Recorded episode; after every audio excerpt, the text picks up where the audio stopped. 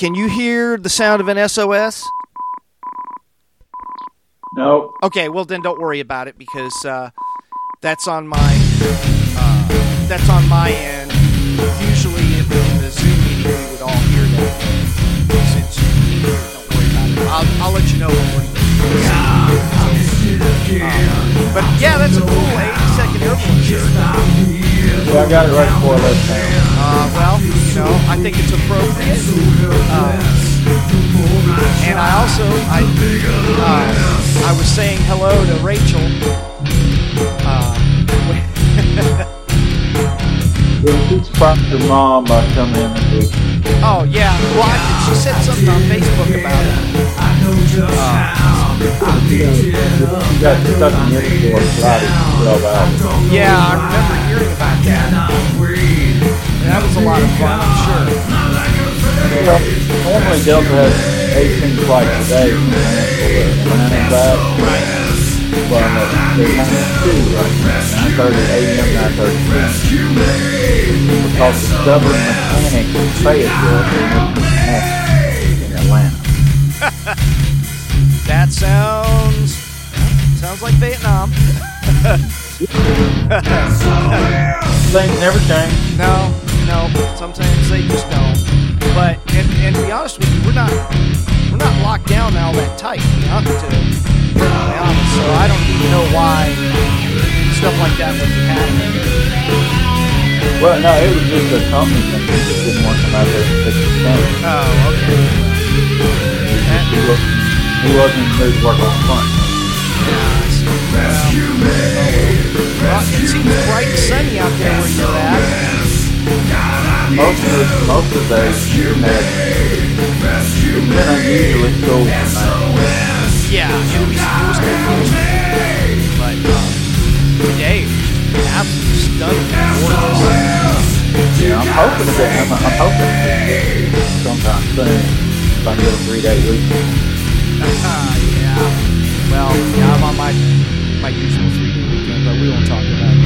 We're about ready to we're about ready to go into this, and I want to welcome everybody to Thoughts from a Lawnmower with Will Rouser, and um, I have a all my guests are special, but I have a special guest uh, all the way from Tennessee, uh, which is right next door to North Carolina, but it's still it's still a good 10 hours. You're still a good 10 hours from where I'm at.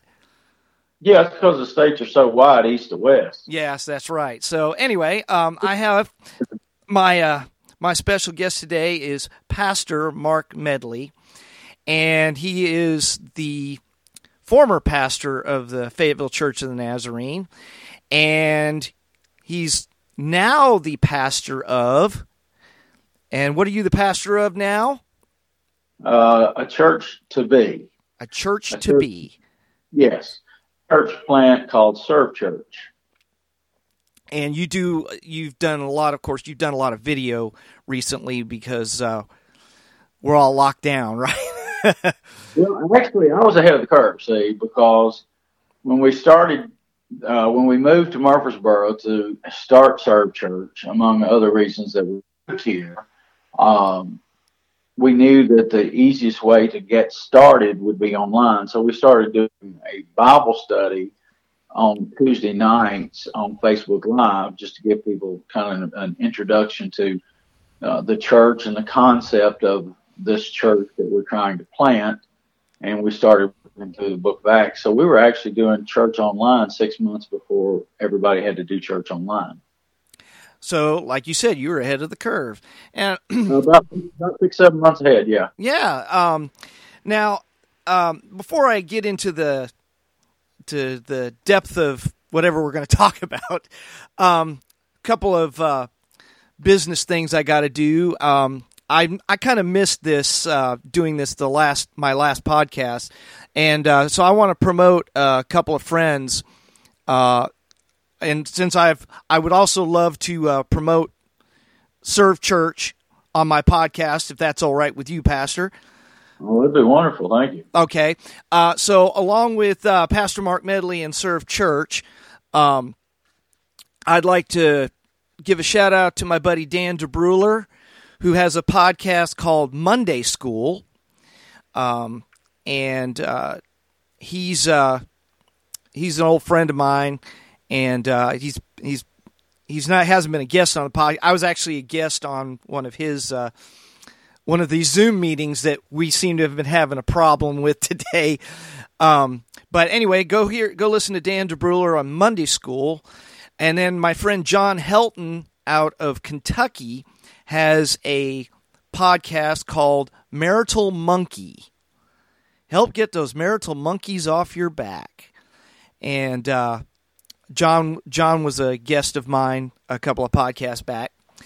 And then uh, a special a special uh, person, a good friend of mine by the name of Matt Crump, and his Matt Crump TV hashtag God's Got This movement, and uh, go listen to uh, if there's ever an encourager, Matt is that guy.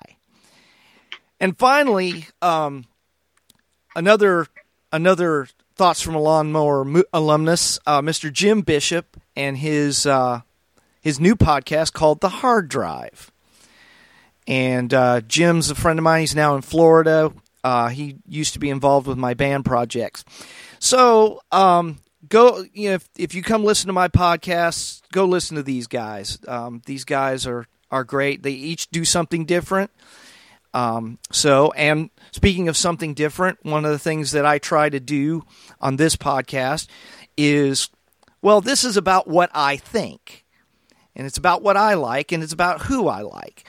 And I I have a lot of interesting people that have come and gone in my life, and I just basically want to introduce them to the world, to the two or three listeners that I have. and um, one of those is my friend, Pastor Mark Medley, and I, I you'll hear me inter- intersperse the words pastor and just Mark, because um, Mark is my friend. Not just he was not just a pastor, but he was my friend, and um, I actually haven't seen you physically in the flesh. I haven't seen you since uh, my dad passed away. Uh, when you came, yeah, you you came and preached his funeral, and uh, if I didn't thank you for that, I thank you for that now for sure. Um, and uh, so, kind of getting into some things because our time is a little limited. Uh, I was trying to think of something that that we could talk about that was relevant. I've that's relevant and similar between you and I. And one of the things that I have noticed in some of your Facebook posts is you uh, you don't you're you're very very um, assertive, and this is a good thing. You're very very assertive in uh, not only your calling and your mission, which I'd love to talk about, but also in particular with the situation that we find ourselves in this uh, whole pandemic, you know, crisis, you know, whether some of it is manufactured or whatever. And I've noticed uh, I'm going to say it like this: that your your patience, as well as my patience, is wearing kind of thin. And right. yeah, and uh, and again, I just to be clear, I think that's a good thing because I'm I know that a lot of pastors, a lot of a lot of pastors, I, I have a couple myself, and I'm friends with some pastors, and all of us agreed that when this began that we wanted to, you know, we wanted to honor the authorities and we wanted to do the right thing by our communities and we you know we didn't want to spread anything. But i saw back then that this was very very this this gave an opening for some very very dangerous things to come in and when i say dangerous i don't mean biological i mean political and social and ideological. And as this thing has as this thing has wound for the past what since since March, uh, I've true to form. I've seen uh, I've seen several uh, abuses of power, abuses of authority, overreaches, and it has it has it has fallen. It has hit the church, and sure. and but there are those who are are appealing to the Romans thirteen, uh, the verse in Romans thirteen which talks about you know the governing authorities and being obedient to the government governing authorities and stuff like that. But my precedent, and it's I think it's appropriate that you're wearing that 82nd Airborne shirt, by the way. My my thing is the United States is a different entity. Not that we're exempt we're not exempt from the scripture by any means. But right. but we're not a dictatorship.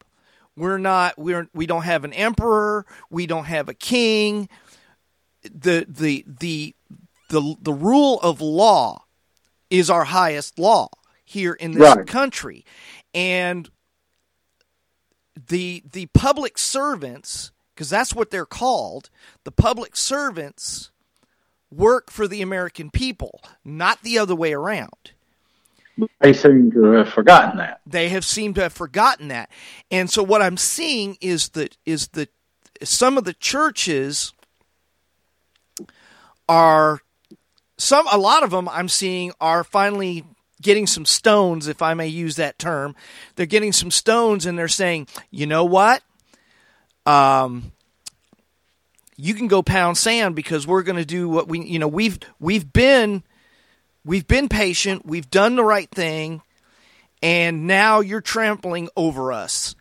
And now right. now the churches are starting to rise up and say, "Okay, enough is enough."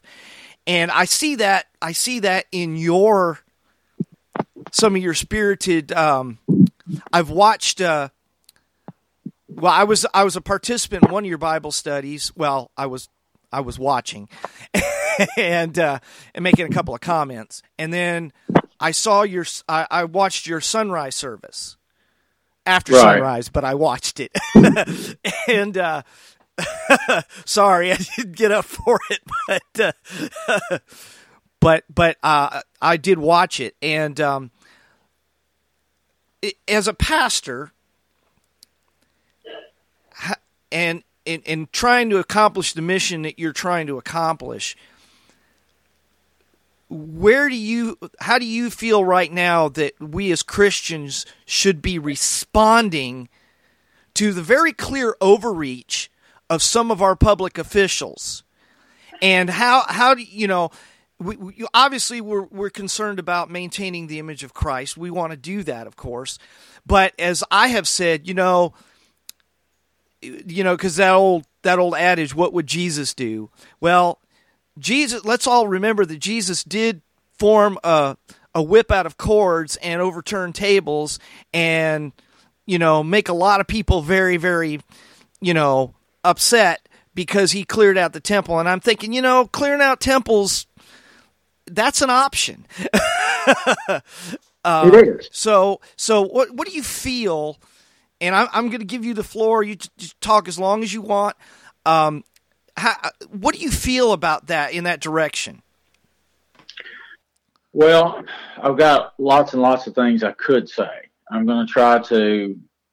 Um, I'm going to try to address your question dire- as directly as possible. There comes a time in the life of every Christian when you have to decide who are you going to be obedient to. Well, if you truly are the Christian that the scripture calls you to be, then you are going to follow Christ. And you are going to follow his word, which includes following the Romans 13 admonition to, uh, to obey authority. On the other hand, there comes a time that authority becomes uh, so uh, overreaching so overpowering that you have to say, you know, enough is enough.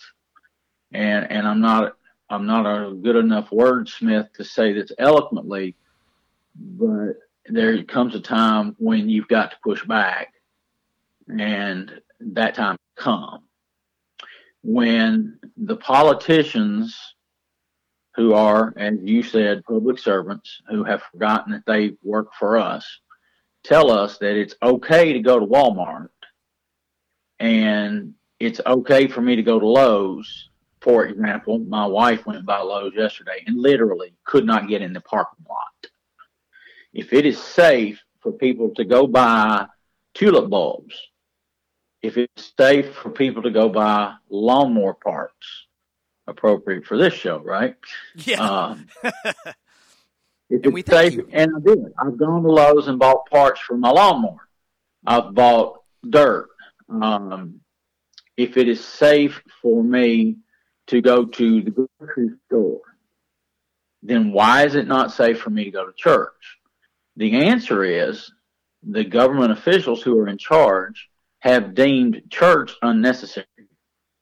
They have deemed family families being together unnecessary.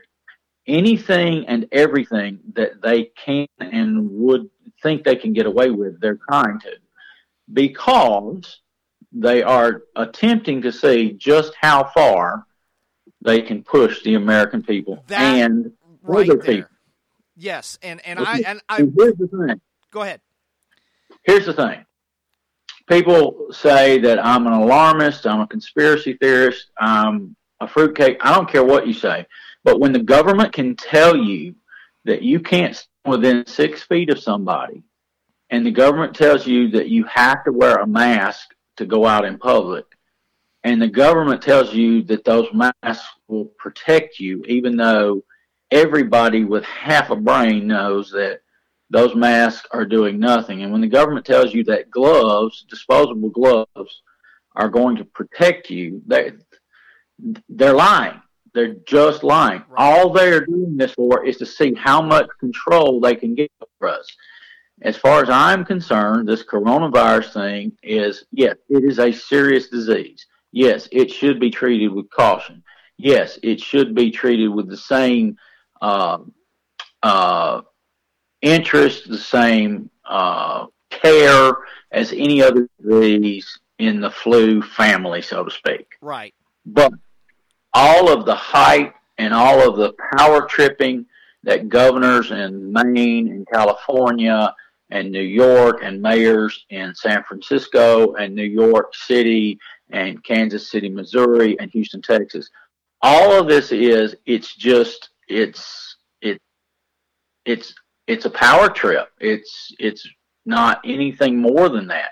Because if they can control how close we can stand to people and they can make us put on masks and they can make us fear one another and make us snitch on one another, Yep.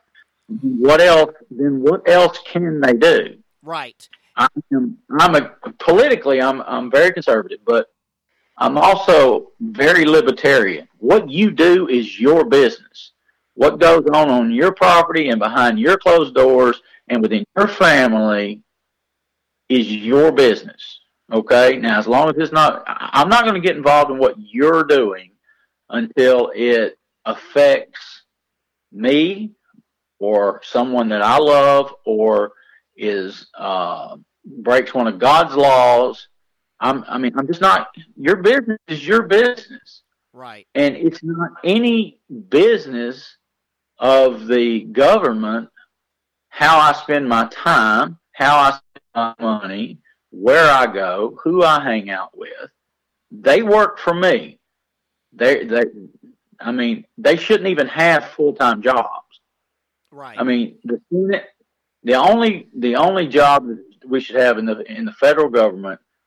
Well, let's put it this way: every elected official should not be full time, with the exception of maybe the president and the vice president. right. Right. Everybody in the Senate, everybody in the Senate, everybody in the House of Representatives, everybody at the state and local levels, those should be temporary part time jobs. Maybe governors could be full time. Maybe mayors full full time.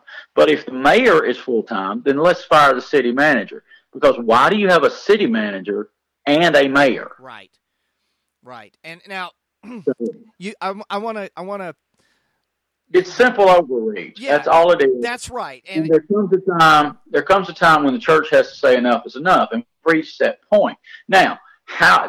The, then, then the next question is, how can I be consistent with Scripture and push back? I think the the best example of that would be to when I was a baby baby, kindergarten and younger. Dr. Martin Luther King Jr. set the example for us on nonviolent protest. Right. And I think there there we need in America another Martin Luther King Jr. who can unite the Christian church and say, we are going to do what we are going to do. Here's the thing, Will. What really just just ticks me off to no end is the church and people when I the people of the church will wring their hands and make Facebook posts and wring their hands and send emails and wring their hands and write letters to the editor for those that are that don't do social media about prayer in school and abortion and all of these things. And now we've got we can't meet together. Look, the reason why we don't have prayer in school is because the church didn't have a backbone in the early '60s. Okay. Right. Right. Right. The reason why we have abortion on demand is because the church didn't have a backbone in the 70s. Right. Okay. And and that's just that's me talking and me my opinion and two dollars will buy you a cup of coffee. But that's my you know, that's just my opinion. And it's no different now. Fifty years later, the church still doesn't have a backbone. And what makes me angry to no end are my peers as pastors who will not stand up and say, We are going to do this you are not going to stop me. If you're not willing to go to jail for your beliefs, do you really believe them? Well, now, it, now it's interesting that you say that, and I want to kind of throw something at you. Um, in in speaking about your peers and speaking about uh, of I am I am when when you speak about your peers, you're speaking about fellow men of the cloth, fellow okay. pastors, and stuff of that nature. Um, uh, so I am not that. I am your I am your brother in Christ, but I am not your peer in that respect. However, um, and I want to I want to kind of talk about that because I'm I'm there's a degree where I I don't want to say disagree because I don't disagree, but there's a part there's a part where that some of your peers are outraged, but at certain things. In other words, right. in in other words, okay, um, I'm sure you've seen an exchange that I had just recently, uh, talking about race, and I'm finding that there's certain sins. Racism is a sin but yeah. certain sins are more acceptable yes than others or yes or let me let me let me rephrase that um, certain sins will elicit the outrage while other sins you won't hear a peep now uh, and I'll I'll just uh, I find it interesting that racism is the unforgivable sin. Okay? I mean, let's let's just let's just call it as it is. Racism is the unforgivable sin. But fatherlessness is not. Uh, I mean, it is. We hear about it, but we don't when you know you you come from you're, you're a little older than I am, um, not by much, Pastor, um, but both you and I came up in the fire and brimstone. Right. Okay. And although I do think that there were times when the church majored in the minors, Yes. I kind of understand the the necessity for a little if you'll pardon the expression extremism I don't mean that politically. I mean that that uh, for example when I was growing up in the church you know you know me I'm a musician I'm a you know I'm a rock and roller and I remember growing up with the, you know, you need to get your hair cut and, you know, you need to, uh, you know, you, you know the the music you're listening to is this, that, and the other, and there was a time when I was angry about that. Then I then I realized something that if you believe in something, you're going to have to fight for it. You're going to have to you're going to have to accept the slings and arrows and you're going to accept have to accept the consequences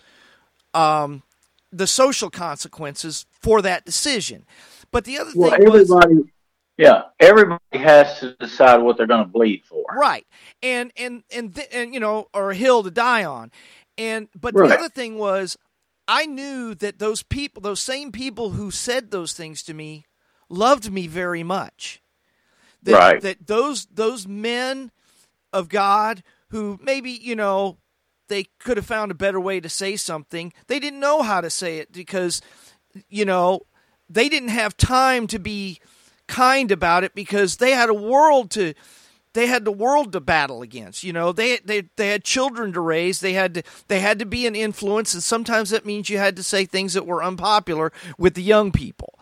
And then you know those those those women of god who you know maybe they you know maybe they didn't see some of their own inconsistencies but they weren't telling me that because they didn't love me. They they loved me and so sometimes their opinions got interjected but there was a greater there was a bigger battle that was going on that my young mind couldn't understand.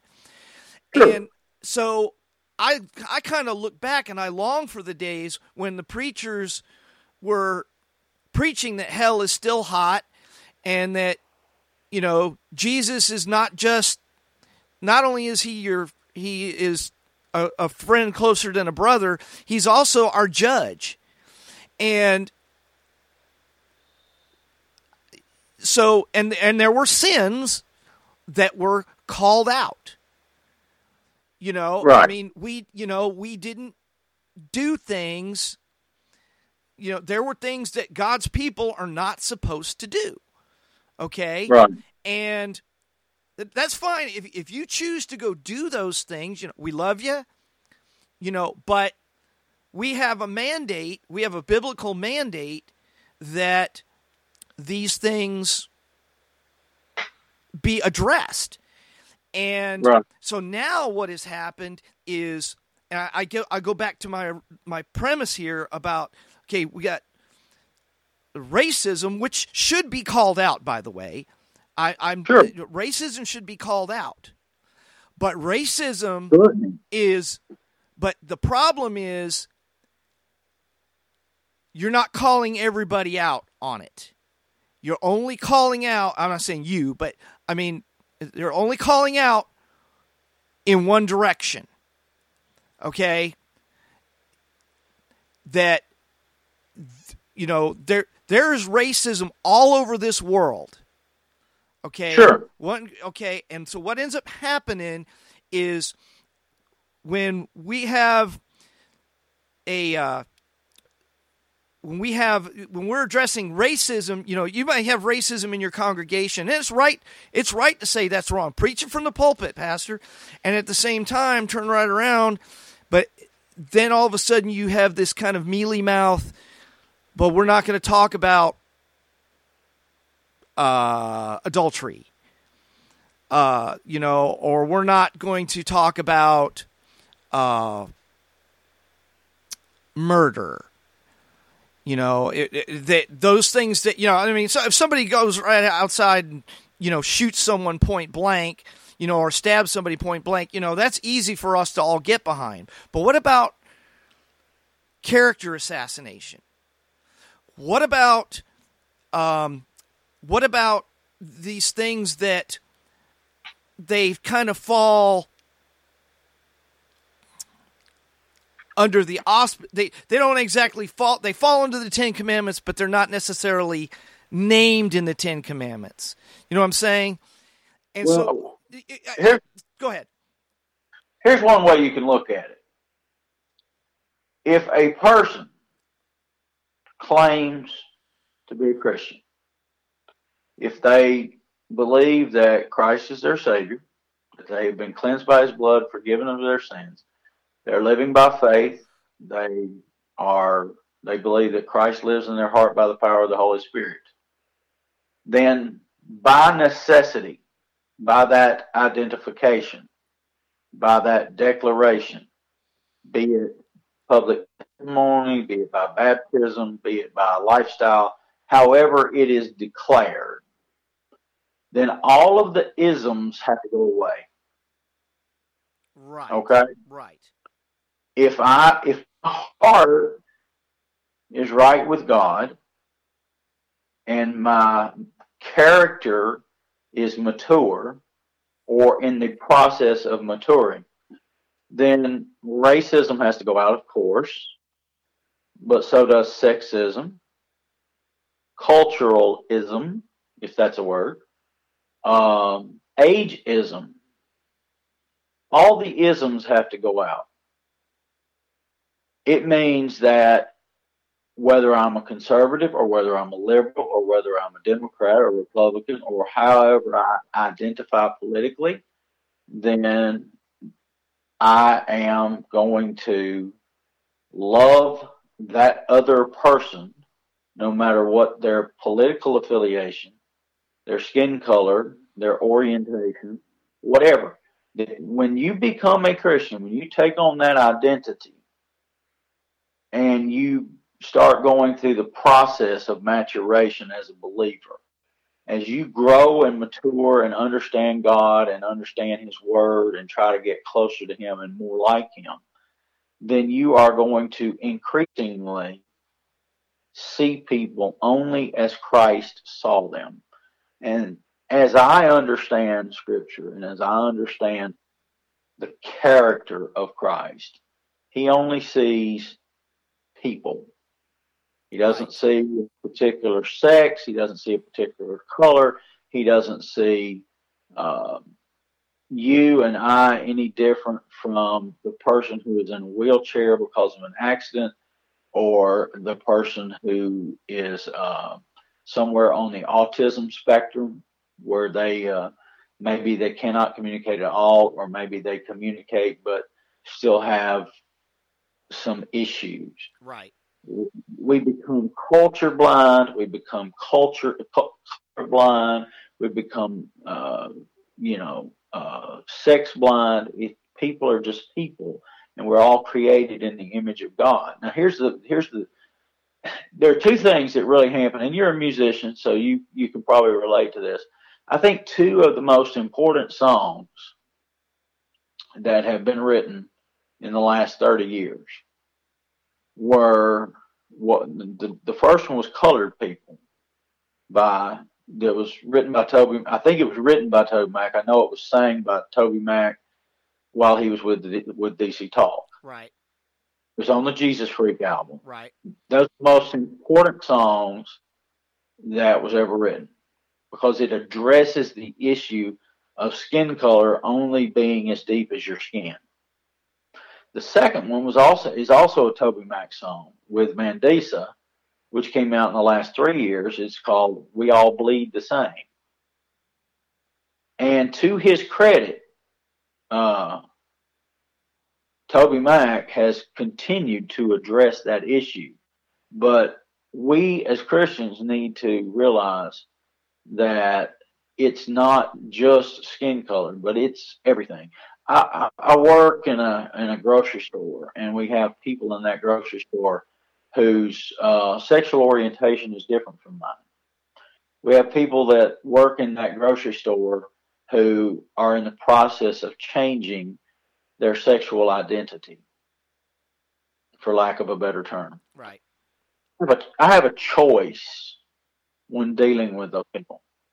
I can deal with them with the compassion and love of Christ, or I can become a self righteous uh, rock thrower and condemn them from a distance. And then if somebody says, well, you're judging, then I can break out the scripture and say, well, God condemns this behavior as, as sinful. Yes, he does. But it is not my place to condemn them in a belittling, demeaning, degrading way. It is my job as a believer to do everything I can as a to be the to treat them in person like Jesus would treat them if he was standing there. It doesn't mean I accept the sin that they are caught up in. It doesn't mean that I approve of their lifestyle. But what it does mean is they are a human being created in the image of God. Therefore, they deserve the same love and grace that I have received. And I know that I would never have known Jesus had it not been for other Christian people who exhibited his love, his kindness, his compassion, his grace to me. So I have to do that to other people. And let's get back to where this whole thing started. You know, our whole discussion started about this COVID thing. My personal beliefs about this COVID crisis that it is a politically hyped uh, government overreach and all of that those are my personal beliefs.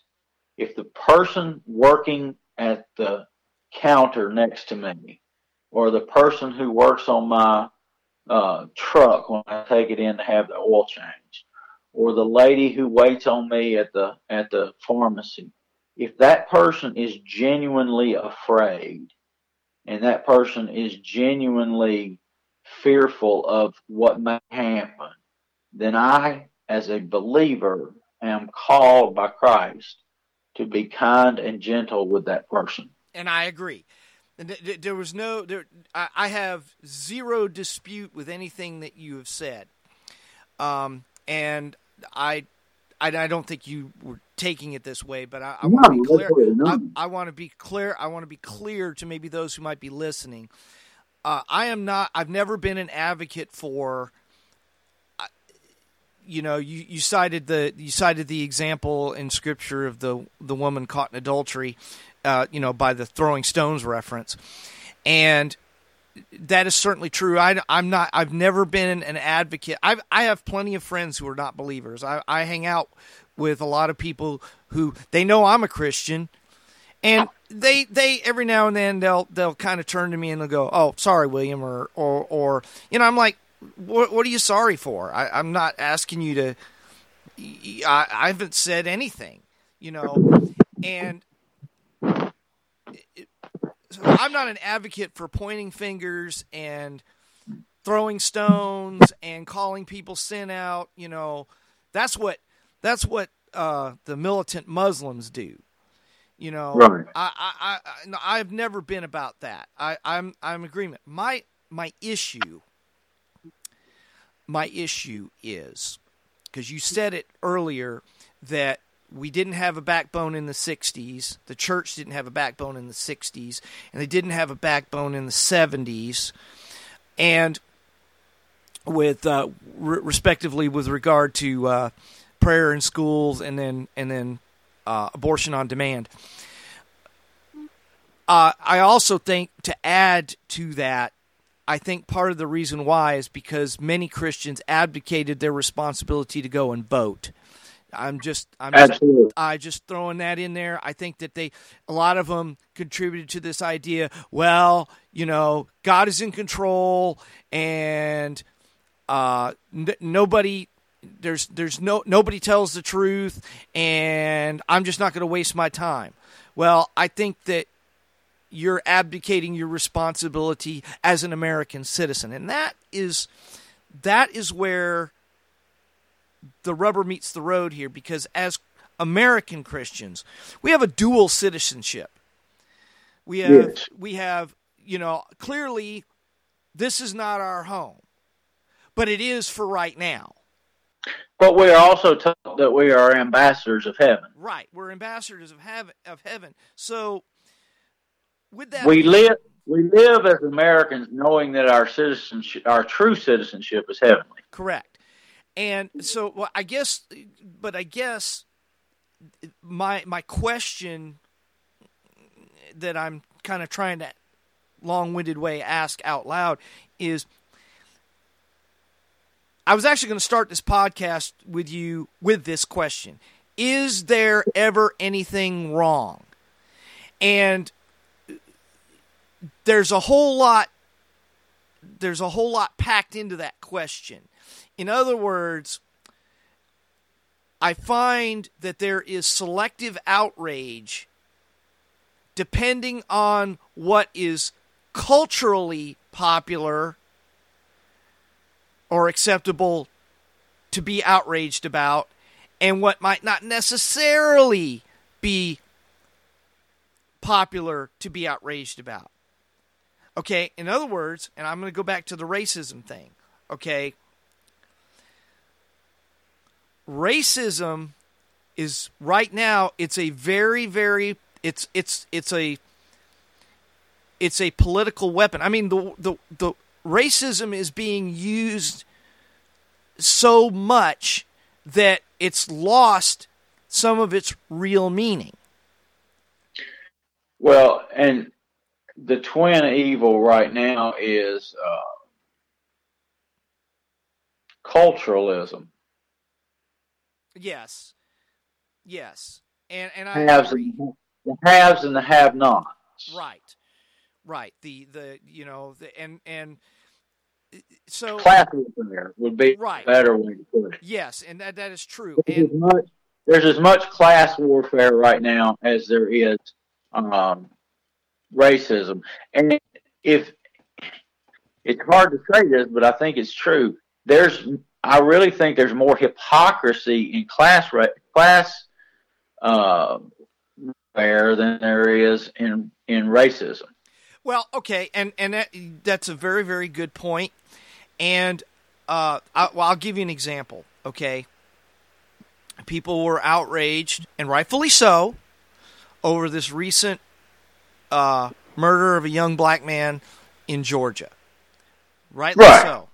However, these same people that are publicly outraged over this, justifiably so, didn't have a word to say. I- didn't hear anything when it was discovered that, I mean, it was proven that Jesse Smollett utilized racist stereotypes to further his own agendas. It- it- And it came back to bite him. yeah, it did come back to bite him, but my my problem was that at first people believed him. Why? Because we all know He was that popular. well, he was popular, but not only that, we're marinating in the well, it's pretty it it's probably reasonable that a black man walking down the street would be accosted by two white men, two white Trump supporters, we, who didn't exist by the way, Right. but people believed him because of course white people do that. And sure. and that's my problem. The the the, the, the there's no there's no outrage. If if we're gonna get, I've even heard this this recently. This quote, you know, we we can't just. It, there are things that we should be we should get outraged about and we should vocalize that. You know, even Dr. King said, you know, an injustice anywhere is an injustice everywhere, and he was absolutely right. But my problem is only the injustice that suits a narrative is what Yes. people speak about. Yes, and and that has become more pronounced in the last 20 years, but especially since the um, you know Facebook. It was already becoming an issue in regular media. Then social media comes along, and then you further parse that down to even to Twitter. We we have such a um, a personalized narrative and reality of the world now that we can choose to know and we can choose to not know. And we can choose to listen and to not listen. And we can and, and by because of all of the ad, avenues of social media we can customize our own reality Right. Is like we can do. It, it, it's funny. It's interesting that you say that. That's a very interesting point because, um, I mean, look at look at how, uh, we. Uh, I mean, every. I mean, you you mentioned Facebook. You know, we can customize our page. Uh, I've I've customized. I've customized this podcast. Uh, right I've I, you know we everything we, we we can customize anything. We can make and, and I'm not I'm not against that. I you know but I understand what you're you're coming from that we we we can actually customize our own reality. Right. For and i'll give you a good example of that. My youngest brother whom i love dearly is a um, he's big into prophecy. I mean he's he's big into prophecy even bigger than your father was and uh, you know everything that happens has something to do with prophecy. And he gets frustrated with me because he says you know you as a pastor you should be you should understand this you should be more into prophecy.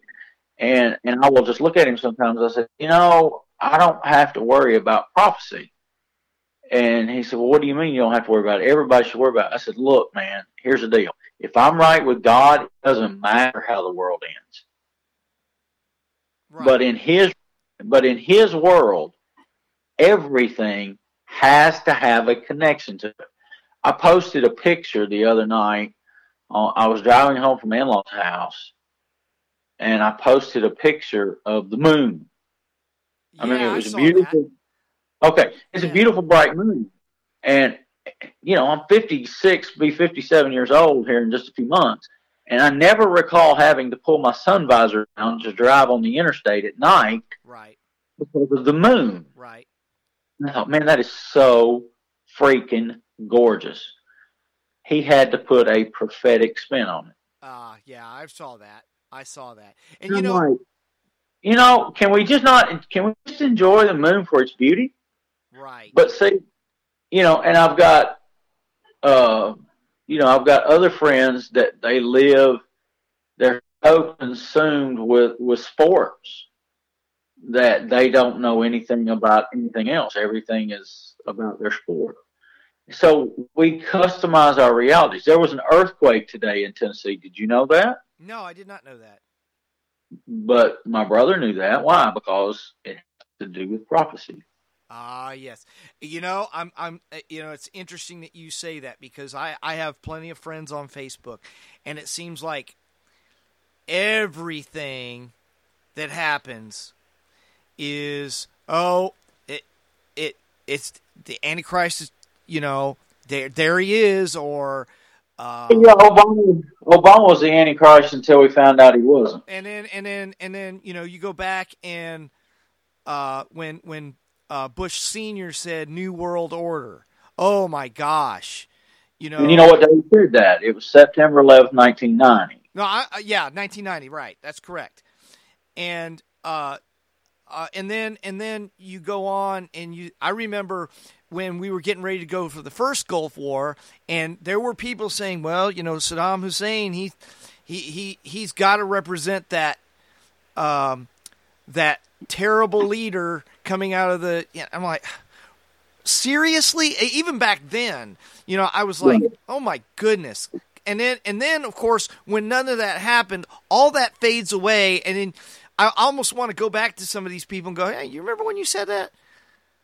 No, Yeah. no, I, I, you know, they don't, they don't ever remember saying stuff like that, or if they do, they're like, "Well, you know, uh, I mean, it, it seemed like a good call at the time," and I, just roll my eyes when I see stuff like that, and I, I don't even say anything anymore. I used to, I used to feel that it was like my obligation to get on and correct people, and I'm like, you know what? It, what does the Bible say about arguing with a fool? Yeah. you know and, I, I just and unfortunately I- i mean i'm i i say this you know i'm glad some of you are believers because other than that i'm i'm glad you're going to be in heaven and i'm glad that you love the lord because other than that you're a complete idiot Right.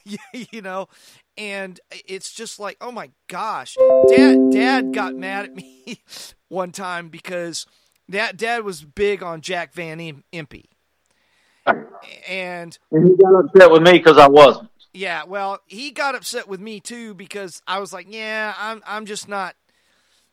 Uh, now the man knew his scripture. I'll give him that. You know, Sure. he knew his scripture, and you know, but I was like, "How in the world is this helping anything?" Right. how is this making and and dad you know when i i said something to dad about now you know to me i i even dad, uh, dad got mad at me one day at the at the at, at the house i was visiting with the kids and he said I, I said, yeah, I'm just not a big Jack Van Impe fan. And he goes, why? And I said, and the only thing I could think, of, I said, Dad, Jack Van Impe reminds me, he's like the Jack Kevorkian of Christianity. You ever seen, you know who Jack Kevorkian is, right? Oh yeah, I remember him. Okay. Did you ever see video of him when he was talking about assisted suicide?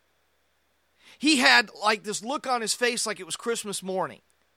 Oh yeah. And he had this, you know, when he talked about death, when it was other people, when he talked about death, he he talked about it like people talk about their sports teams. Oh yeah. Yeah. And well, that's exactly that's exactly the way I felt about Jack Van Impe. Now I'm, you know, I may get up to heaven and I may find out that, you know, I meet Jack, you know, and and, you know, God may say, hey, you want to say hello to my servant Jack Van Impe? Sure, but that doesn't mean that he was right all the time. It means what it means is he was saved by grace. Right.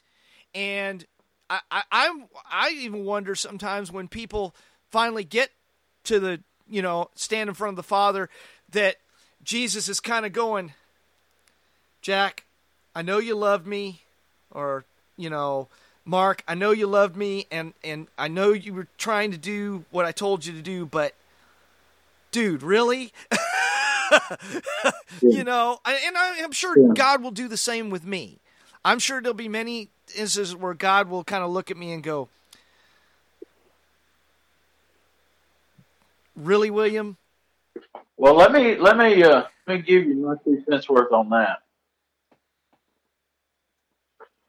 My two cents worth on that is there is simply this: Heaven, I believe, I don't have any proof of this, is going to be so awesome, Right? So wonderful, so utterly and completely different than anything we have experienced individually or collectively on this earth that nothing that happened here will matter. If we even have a if we even have recall of it. I i'm I I i'm thinking that for heaven to be heaven that we may not be able or need to be able to recall anything here because anything having to do with this earth and our life here by necessity is less than perfect. Well, you know, it's it's funny you say that. Let's let's hang on that for just a second. Um, I just recently um, was well, I forget what I was watching in particular. Um, one of the many things that I tend to watch on YouTube. Um, and again, customizing your reality. Uh, that, there you go. Well, I guess that ends. I guess that ends the podcast, ladies and gentlemen. No, um,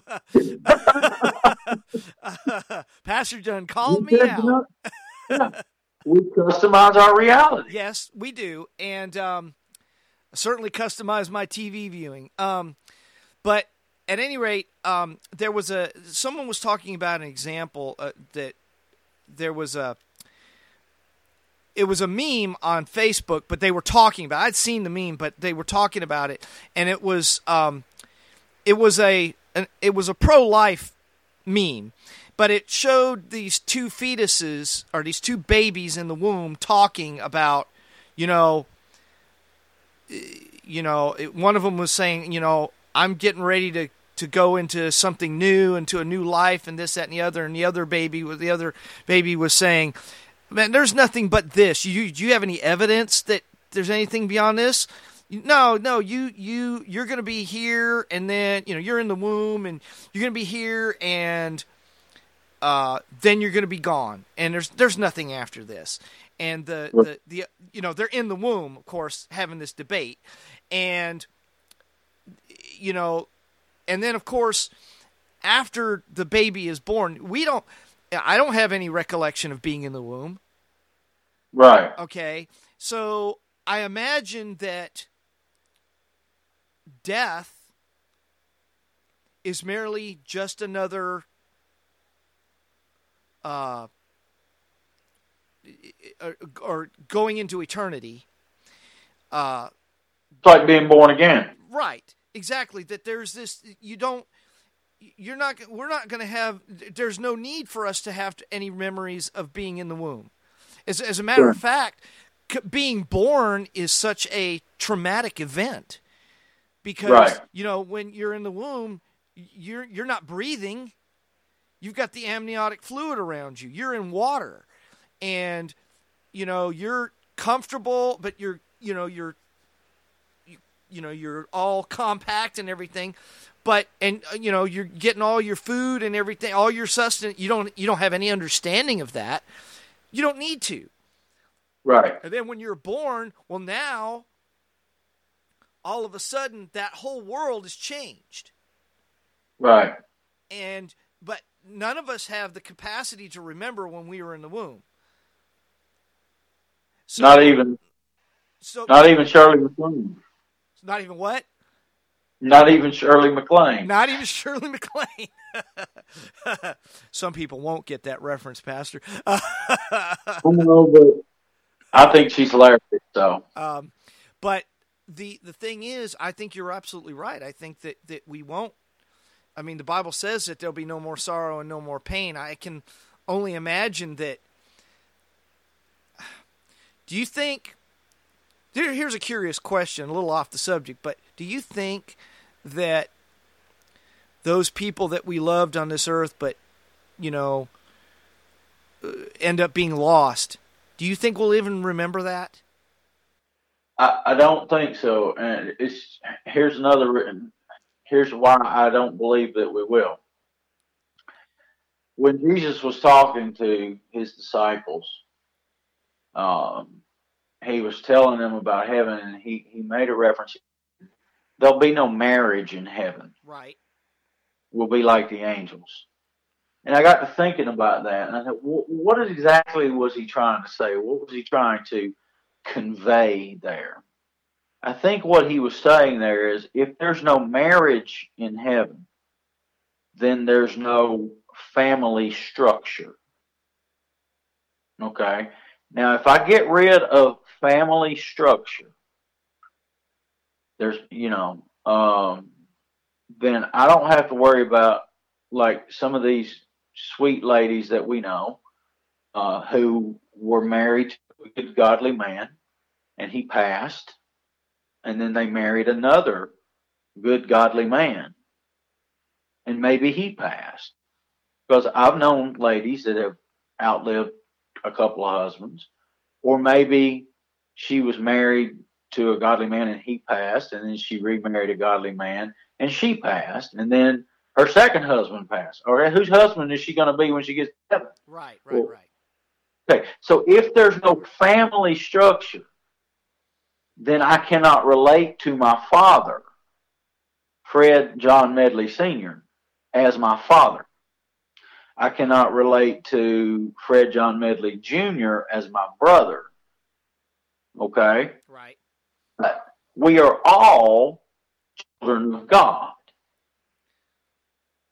So, how cool is that? That the family structure, as important as it is, as, as necessary as it is, as God ordained as it is on this earth, when we get there, everybody is everybody's brother or everybody's sister. And let's think about it in, the, in these terms. What is one of the most difficult things that people have ever dealt with in this life? It's bad family structure. Right. It's true. Okay. So when we get to heaven, whether you had an awesome family life or whether you had a terrible family life, when we get there, there's only our Father. And all of us are brothers, all of us are sisters. We're all equal, we're all the same. And all of the pain and all of the sorrow and all of the heartache of all of the abuse, of all the sexual abuse, of all of the, the health issues, anything and everything that has affected our family, whether it be for a week, a month, or or 50 years, all that is gone. So I really think that when God, when Jesus was saying there's no marriage in heaven, he means that there's no family structure as we know it here because he's got such a cooler, bigger, stronger, more awesome plan for eternity than we have here. Right. I, I, I would I would agree. Those are things I've pondered myself, and uh, of course I did I didn't really intend to to go in that direction, but that's that's an interesting that's but and I, I, said that to say this: that because there's no reason for us to have family structure up there and no memory, we won't have any memory of people who didn't make it and people who, or and we won't wonder why people did make it. We're not going to be every, you know. Again, if I get on a soapbox and go too far, that's all right. Go, go, go, go, go. but there are lots of really bad songs out there. Not that the songs are bad, but the theology of them are so bad. You know, I can't wait to get to heaven to see grandma or my uncle or my brother. Right. You know, I, you know, and the pastor that was preaching the sermon when uh, when I gave my heart to Christ, he said, "I'm making an appointment with you all. I'm going to meet you just inside the eastern gate." You know, if you give your heart to Christ tonight, I'll meet you when you get there. We've got a lot of people who want to go to heaven for all the wrong reasons. Fair enough. Fair okay. Enough. Yeah. I want people to want to go to heaven because they're in love with Jesus.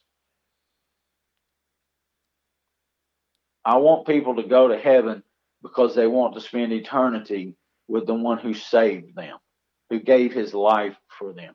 Yes, I love my mother. Yes, I love my father. And if I get to heaven and I know them in a relationship that they were my mother and my father on earth, that's awesome.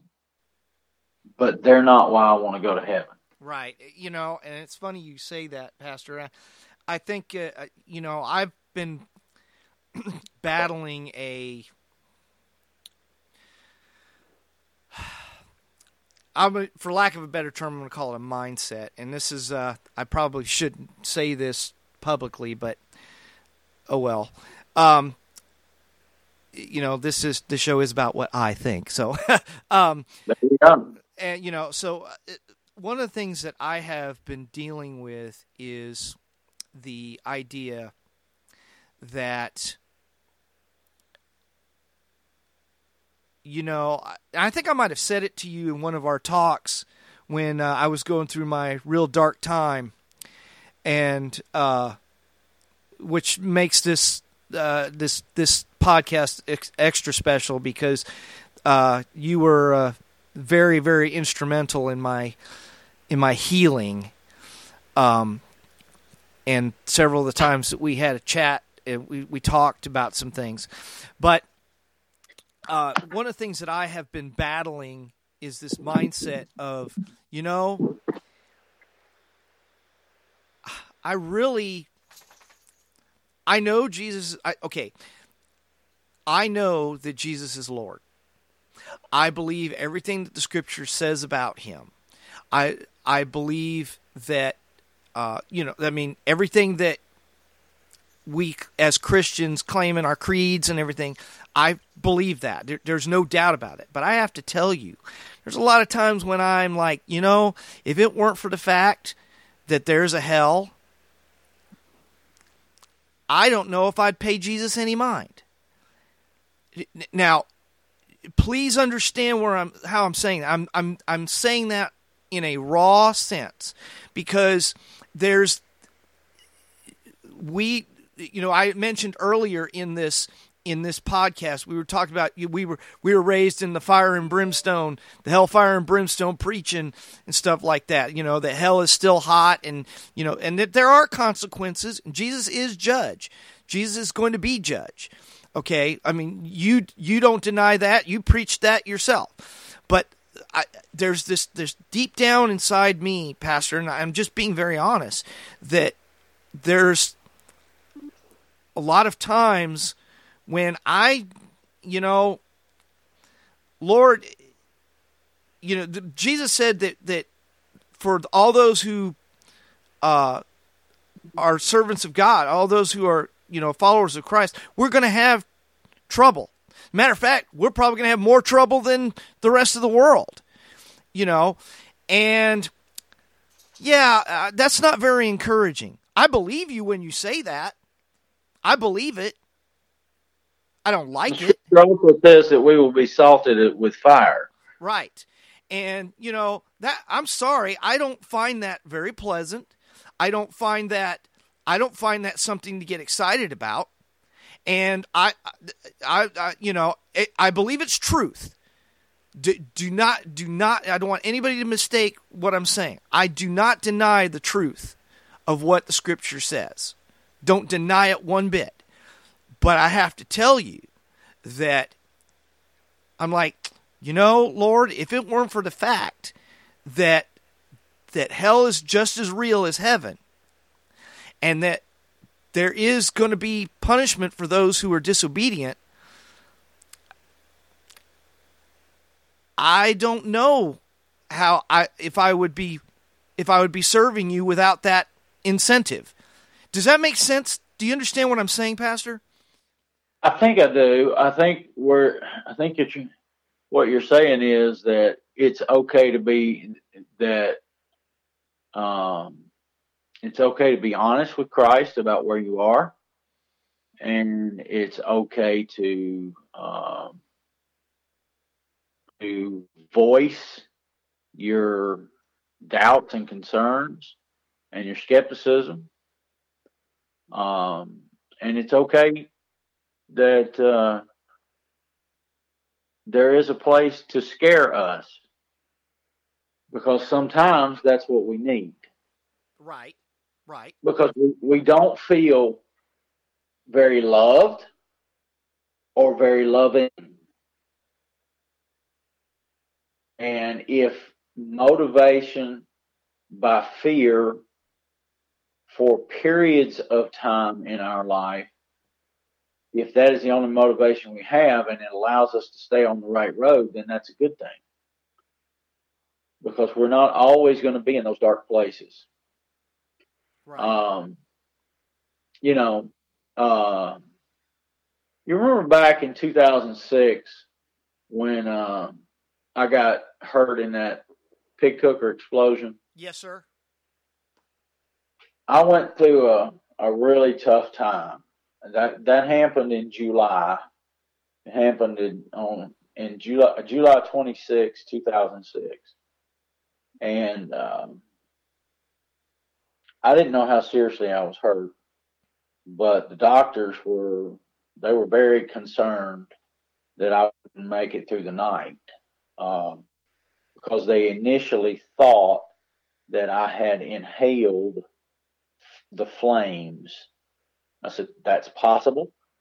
They said, Yes and no. They said more of a inhaling the vapors from the gas, right, and uh, and the sheer heat would from the explosion, it would have burned the inside of my lungs, and so that's the reason why they. That was the main reason why they flew me to a burn hospital immediately, rather than treat me there at the Hendersonville Hospital. Well, I spent four days in Augusta, and uh, uh, the burn hospital there, and then when I and then I went home, and I was not allowed to leave my house for 30 days. So I had a little bit of coronavirus uh, lockdown practice. and let me tell you, after 30 days of not leaving, not only did I not leave my house, I only was in three rooms of my house for 30 days because my body hurt so bad I couldn't get up the steps. So for 30 days, I stayed in a La-Z-Boy in the den.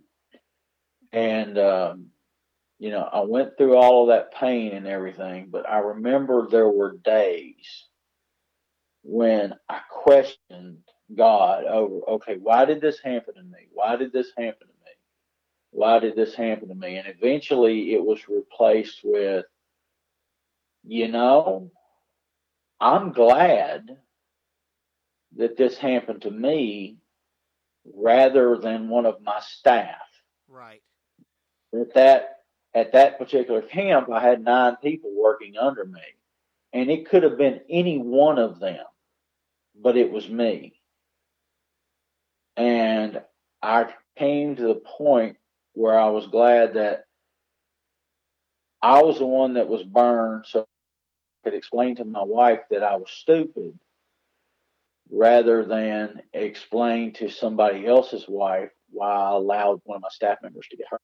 Right. And that was the darkest place I'd ever been. And I I decided right then, even though I was hurting, even though I was angry, as much with myself as anything, I was angry with God over allowing this to happen. I came to the point, I remember standing in the bathroom trying to shave, which was a joke. And I looked in the mirror and I said, God, I love you. I will serve you anyway, no matter how bad this pain is. We go through times where we need to be pushed. We go through times where we need to struggle. We go through times of doubt. We go through times of anger. If you if you got to a place in your life where the only reason why you serve God was to escape hell, that's okay. Now, you don't want to live there, you don't want to stay there, but if that gets you through a day or a week or a month, and it keeps you on the right path where you can get back to a quote unquote proper relationship, strong relationship, then that's okay. And God understands that. I believe that his understanding of us is so much greater than we give him credit for. That he he he knows when places. Um, I tell people, I've told people all my life, it's okay to be angry with God. You told me that. It's it's okay to yell at God. It's okay to scream at God. You know why? Because no matter how much I yell at him or scream at him or rage towards him or how angry I am with him, it never, ever, for one millisecond, affects his love for me. He is just that big, that strong, that powerful, that patient, that loving, and that kind, no matter who I am. That's the reason why a person could be I don't know, choose the most evil person you can possibly think of, whether it's Hit, Hitler or Hannibal Lecter. And if if if in their dying breath they said, "Jesus, I accept you as Lord," they would make it. That's how much He loves us, and it's okay for us to be incredibly honest with God because He's big enough to take it.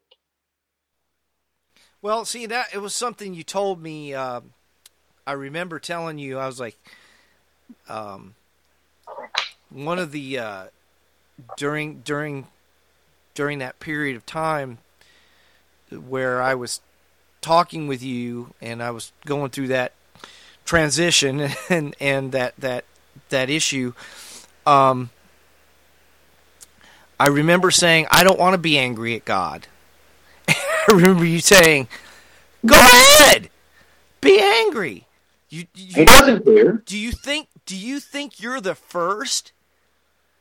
And I was like, well, now that you mention it, uh, you know, and and I did. I I got really angry, and then it was funny because I remember talking to my drummer Bobby um, later on because he he said something to me too that was real interesting. And see, both you and he are alike in this way because both you guys could have quoted me scriptures and you could have you could have given me all the pat answers and you know then sent you know patted me on the head and sent me on my way but you didn't do that. And my friend bobby he said well i'm going to tell you something. Your life is going to suck for a while. And i was like thank you. Thank you that somebody has the stones to tell me the truth. Right. I didn't like it, but I was I really want I'd rather have that than than somebody, you know, telling me, well, you know, God's got a plan. Well, at, I'm going to tell you this. You know what my answer to that would have been? I'd have been, well, that's great for God, or you know, God's in control. I, I even said this. You know, that's great for God. God's in control, but I'm not. And and that was that was the problem. That was you know, I was tired of hearing all the pat answers which were not answered they weren't helping me at all. Um, I think I told you this. Um, I used to work for a truss plant and uh, I would I cut my I cut three of my uh, right hand fingers, my thumb, my my my forefinger, and my middle finger on a gang nail plate. Sliced them up good, and I was taken to um, the the clinic there on Skybow Road, and uh, the doctor. You know, I'd had stitches before, so this was nothing new. But I remember the doctor told me he because I had my arm out, and he goes, "Okay, I'm going to let you know, Mister Rouser, this is going to hurt. And I and I was like, Doc, I, you know, I this is not a new rodeo for me. I've been, you know, I've been here before. I've had stitch. He's no, you don't understand, Mister Rouser. This is going to hurt. Okay, okay. As soon as he stuck that needle, because he had to stick it into my fingertip. Yep. Into the cut. Okay. As soon as he did that, the most intense pain I've ever felt in my entire life I was weeping. I was like, Doc, what are you doing to me? And he said, Hey, you're doing pretty good. And usually I'm already cussed out by now. you know, but his point was he, I mean, he said it just as matter of fact as anybody. He said, This is going to hurt, Mr. Rouser. Okay. Now, and it did. that hurt. you know, the stitches weren't the problem. no. But, stitches are the least of your concern at that point. yes. Okay. And to this day, Pastor, to this day, I telling you that story, I can still feel the needles. I can yeah. still feel them. Now, the, my point with that was that um, sometimes God says that to us. Sure. This is going to hurt oh well, you know, no, but Lord, you know, you got everything. No, you don't understand, Mark. This is going to hurt. Yep. Okay. Now, you can some people can debate well maybe that was god's plan for you to be in that explosion or you know i personally don't always buy that but god knew that you were going to be that, in that position um you know it may be i when i get to heaven i'll find that ha- most of my most of my theological premises are probably wrong anyway um not the important ones, but you know, my my not not the important ones. But um, I guess w- what I'm saying is that that regardless, I don't I don't think God planned pre-planned for you to be in that circumstance. Maybe I I could be wrong. I'm not trying to debate whether that that point or not, but um, I do think that God does tell us it's going to hurt. Yeah. Let me uh, let me run one by you on that one. Sure. When I was 16, my best friend, uh, Ken Brown, he and his brother were killed in a car wreck. Ken and I had been uh, friends since kindergarten, and he moved away uh, from Nashville, uh, about 70 miles. And he would come to my house and visit a week or two each year, and I would go to his house and visit a week or two each year. So we we maintained our friendship for ten or eleven years, probably eleven years. Um, you know, and that was back when people barely had telephones. Right. I mean, we had a we had a private line in Nashville, but they the, the where he lived in out in the sticks, they had a party line, and they they didn't even have it when they first moved there. I mean, before technology, we wrote letters back and forth, and we would call each other when our parents could afford the long distance. But we maintained this relationship. So when he and his brother and well, there were six people in the wreck, and five died. Four instantly, and one four hours later in the hospital. One person survived.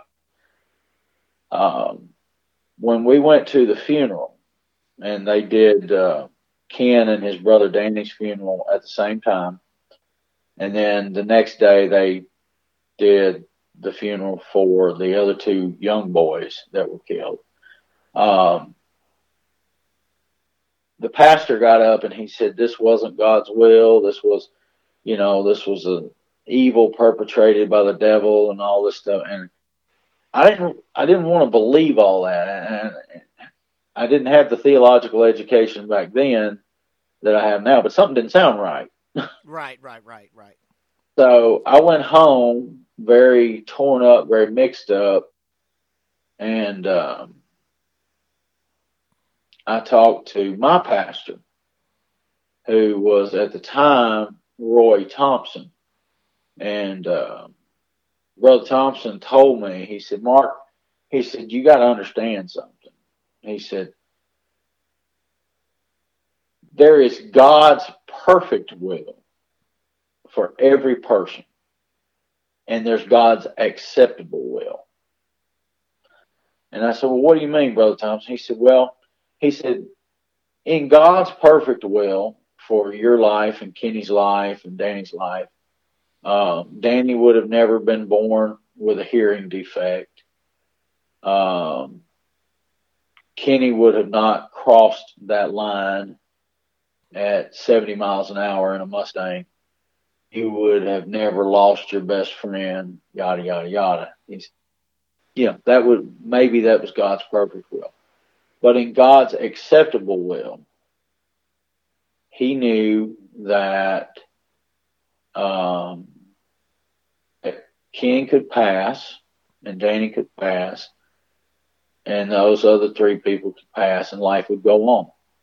He said, it hurts. He said, I cannot imagine why God would allow that to happen because that was the only two kids that Ken and Rebecca had. I mean, they lost both their boys instantly. And he said, You lost your best friend, but there's a, a set of parents that lost both of their children in a moment. he said, I don't under, he said, Mark, I don't pretend to understand God's acceptable will.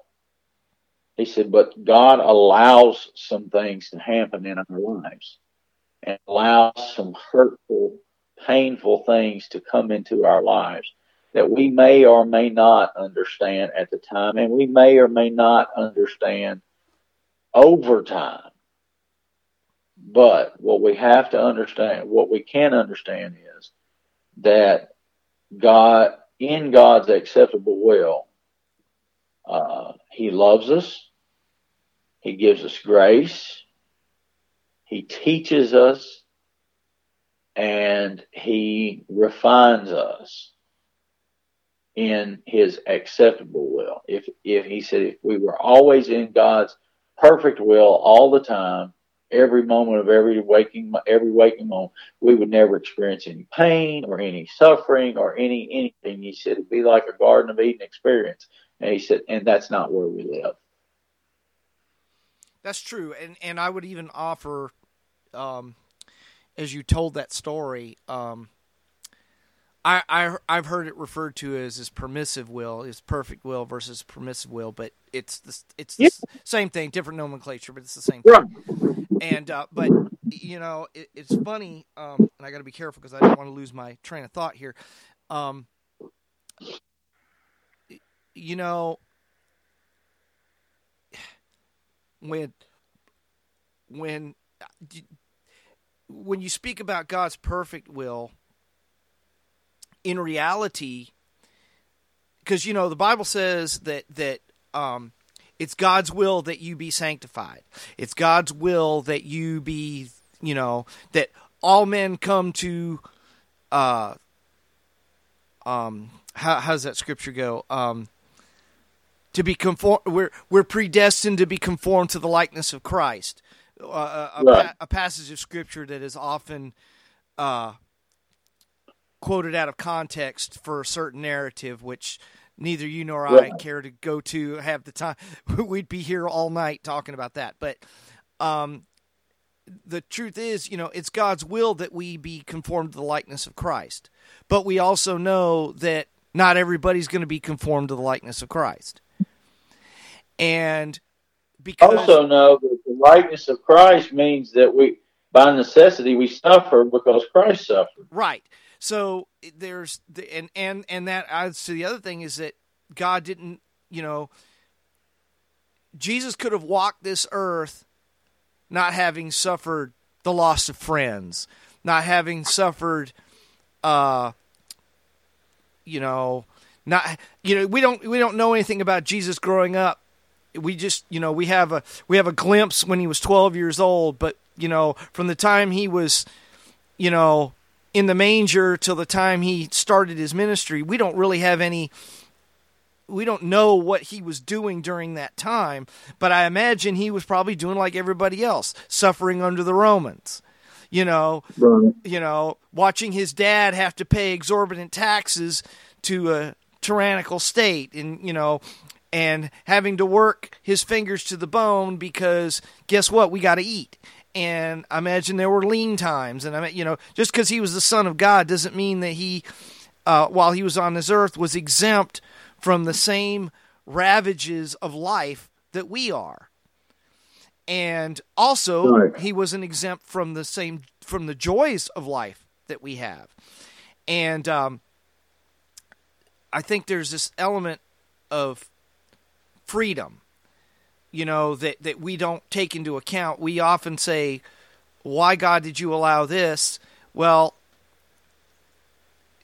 why did God allow me to allow me to sin and do my thing and then you know because there are people who like you know they they sin and they sin and they sin and they sin and they sin they have no regard for god and then you know they dodge bullets somehow and then they come to a knowledge, a saving knowledge of Christ, and they go, you know what? I don't understand how I even survived this long. You know, right. You know, and and you know, why did God allow me to to sin and do all that and all this and yet he allows all this. You, you know, if you have to ask if God won't allow pain, he can't allow pleasure either. You know, I mean, Okay. we I, at least that's what I, I mean. I, I, I can't I can't back that up with scripture, or at least I, I don't think I can. Um, I haven't studied. I haven't studied the scripture. Say what? If you do, let me know. I'd like to see it. I'll send you my notes. Right. but I, I mean, I there's some things. You know, I, I was telling somebody just recently. I said, you know, uh, oddly enough, it was a it was a coworker who was talking to me about some. He was talking to me about. Um, apparently, he's written. He's read this book about from some guy who's proven that the that the Earth is not five billion years old and this that and the other. And I, you know, I kind of roll my eyes at that because like we don't really know. We can we can make some educated guesses, but we don't really know. I don't have a problem with the Earth being five billion years old. I don't have a problem with the Earth being six thousand years old. I d- d- d- neither one of those premises bother me. And I told him that I was like, look, you know, when it comes to stuff like that, he was like, oh, he's he's proven it. Well, okay, maybe he has, but you know, does it really matter? Right. and and and I, I was saying, you know, God, you know, the God can very easily because we it says in the scripture that you know one day is like a thousand years, or you know, a thousand years is like a day to God. So because He's God, He can create the the he, he can create the earth and the universe and it all came into being and just because it takes light you know we we think we know where the edge of the universe is because it, or that it's 13 billion years old because of the way light travels. But since god is light why can't he give light the same qualities? You, you know and i was just i was like you know when it comes to stuff like that i mean we can sit here and philosophize all day long. Does it really matter? Right. God doesn't, and, and I said to him, I said, eh, because I had to end my break because I was on my way back to my workstation. I said, um, that, uh, yeah, I had it right there, tip of my tongue, and I don't remember what it was I said. um, you know, the, the the long and short of it is, is that God can do whatever He wants to do. That wasn't my point. Uh, I'm, I'm having, he's done what he can. You know, I mean, it, it, it, it, it, I, I looked at him and I was like, why are you, why do you, why does this, why does this have to matter? Why does this have to matter to, to, to be, uh, as if, as if it's something that I should, if this is a hill I should die on why Right. why well, I don't need that doesn't it doesn't matter to me. Um, it's it's just not something that we need to really concern ourselves with. I mean, I guess in certain certain air intellectual circles and arenas, we maybe that that kind of thing is justifiable. You know, Right. But that's that's beyond my pay grade. It doesn't put groceries on the table or alleviate suffering. Right, you know, and and so it, God makes a.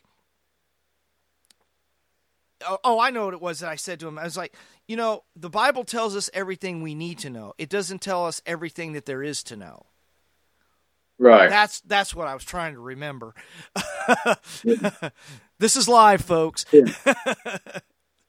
so, and Yeah. it's true. You know, I mean, you know, God doesn't just give us all the answers.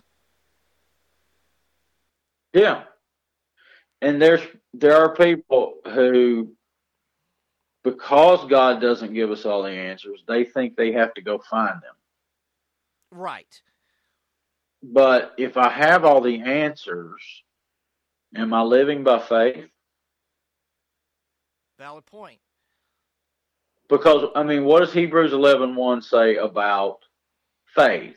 It's the evidence of things hoped for, the proof of things not seen. you've heard me preach this, and I've said it from the pulpit, and you've probably heard it. If you can see it, it's not faith. Right.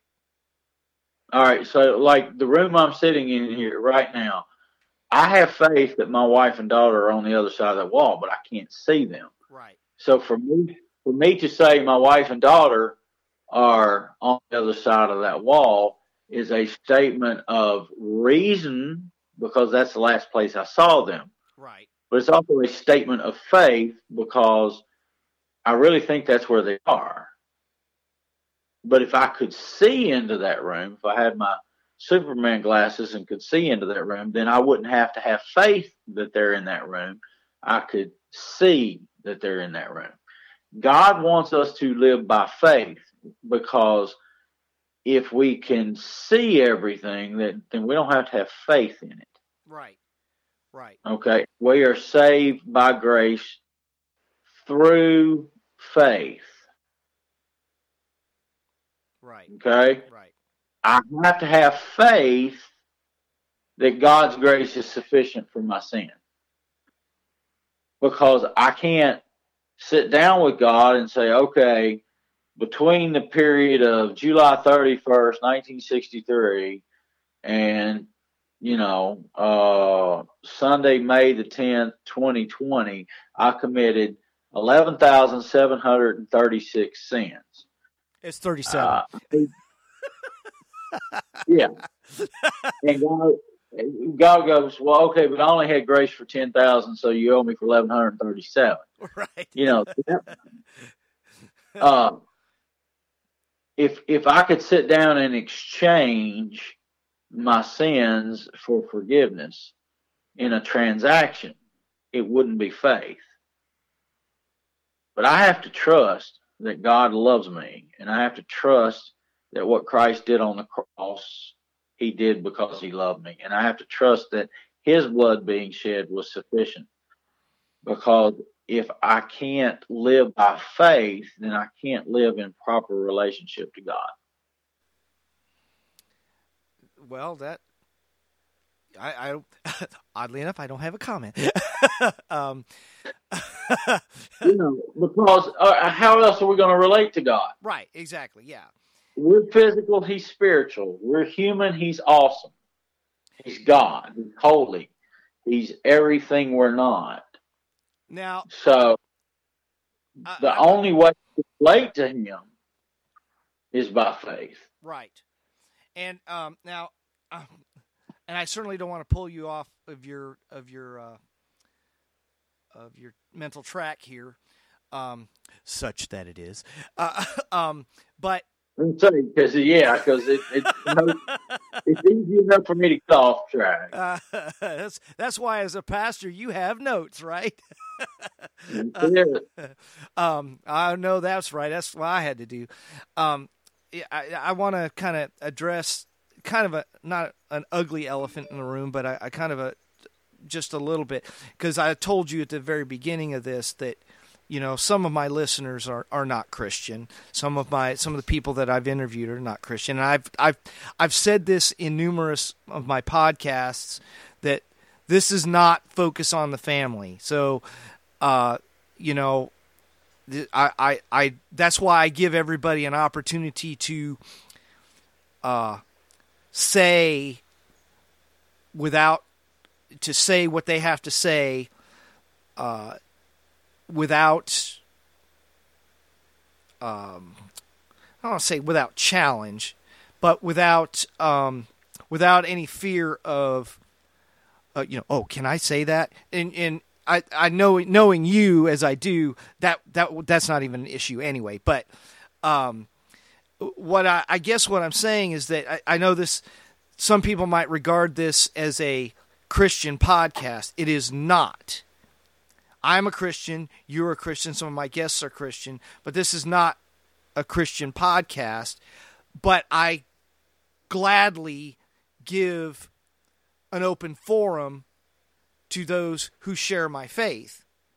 Right. And um, so I, you know, I want people to understand that. Look, uh, you may you may be listening to this podcast and go, man, there's too much God stuff. Well, guess what?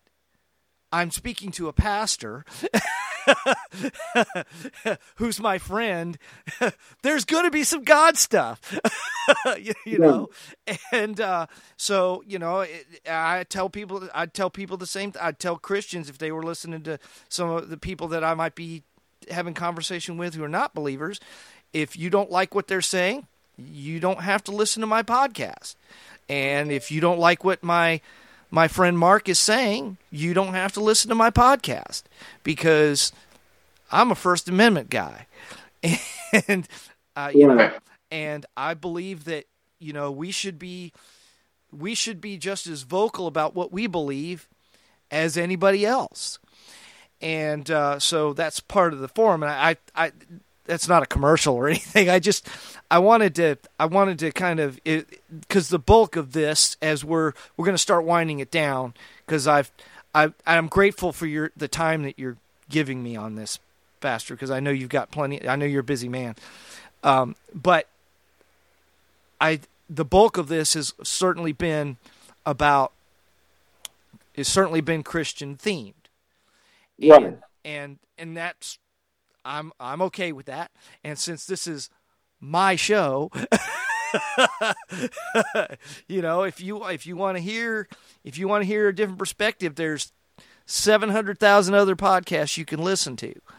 So, uh, I, I I joke whenever I say this isn't focus on the fan. I, well, I don't joke, but I say that kind of facetiously, not because not because I have anything against focus on the family, but because the the Dobson crew have to tailor make their show for a certain audience.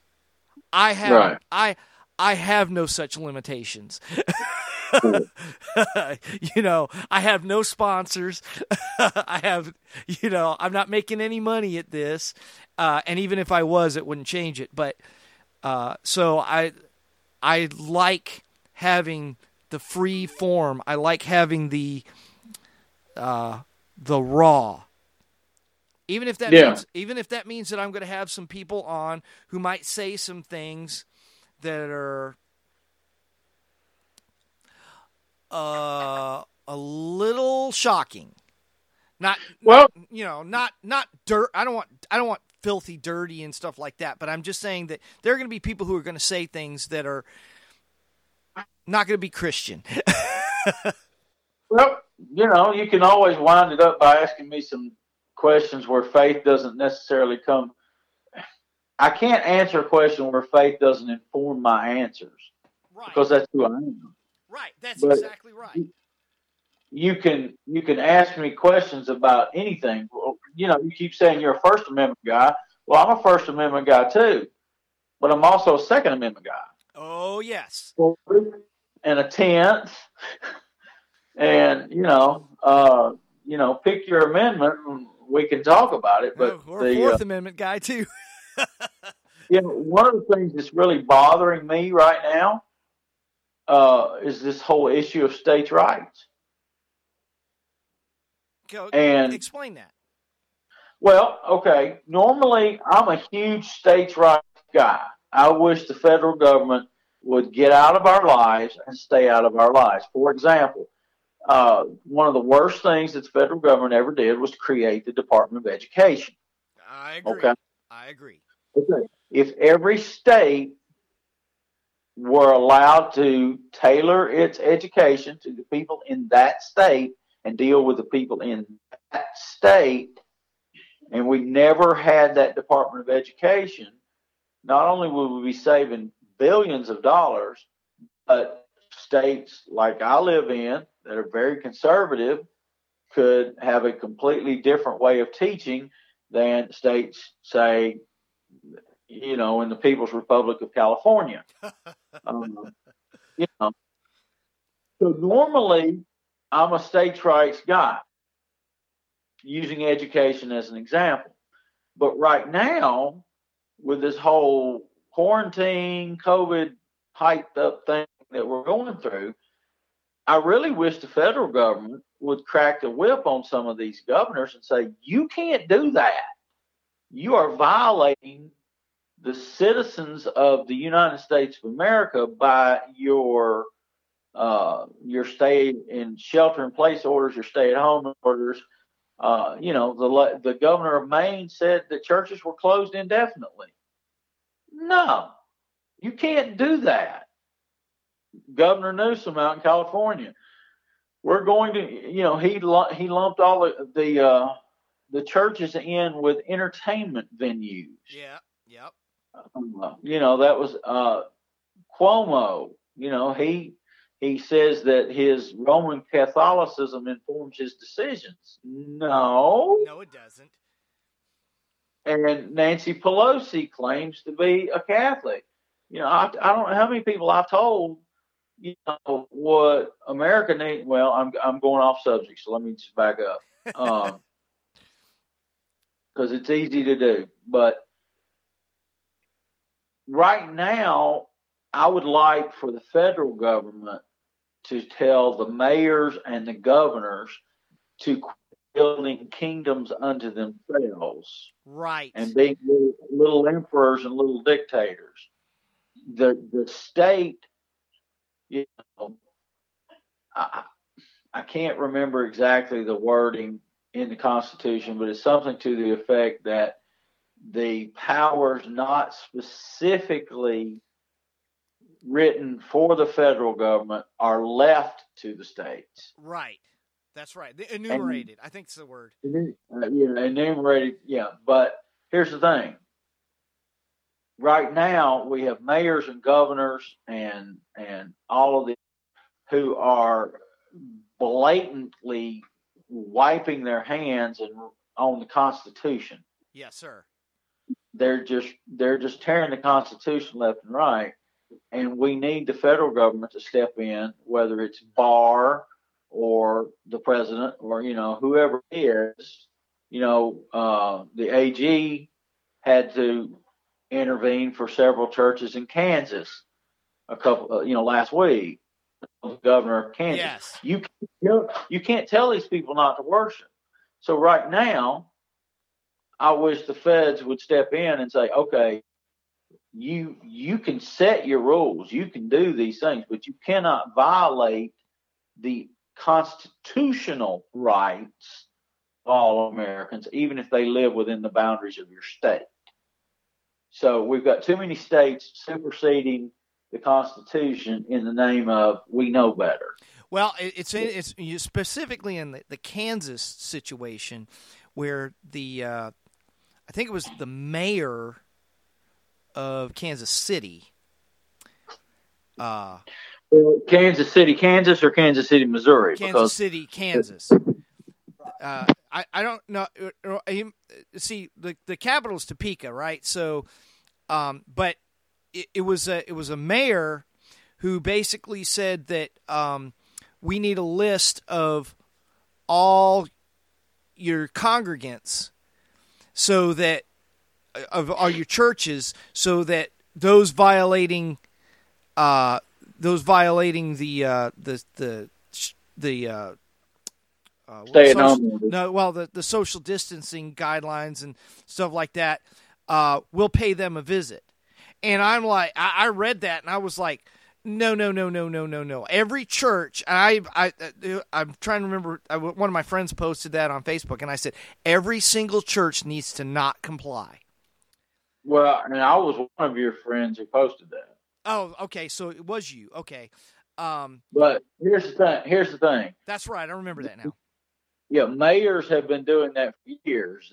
You know, uh, Houston, uh, less than twelve years ago, oh, and maybe ten, uh, elected an openly lesbian mayor, and she got it in her head that she could edit all of the sermons of yes. all of the pastors in Houston. I remember that, yes. And the federal government had to step in and say, that's the most ridiculous thing I've ever heard. Well, it should have never gotten to the federal level. Right, I agree. The, the city council of Houston should have shut her down And when they didn't, the governor of Texas should have shut her down. And whether that was back, you uh, know, this was after Kay Bailey Hutchinson, so it would would have probably been a male governor. When he didn't do it, then the federal government, you know, they had to step in. But it's just that kind of stuff, you know. I'm a states' rights guy, and I believe in states' rights, but the the overreach has got to stop. Well, they can't trump the Constitution.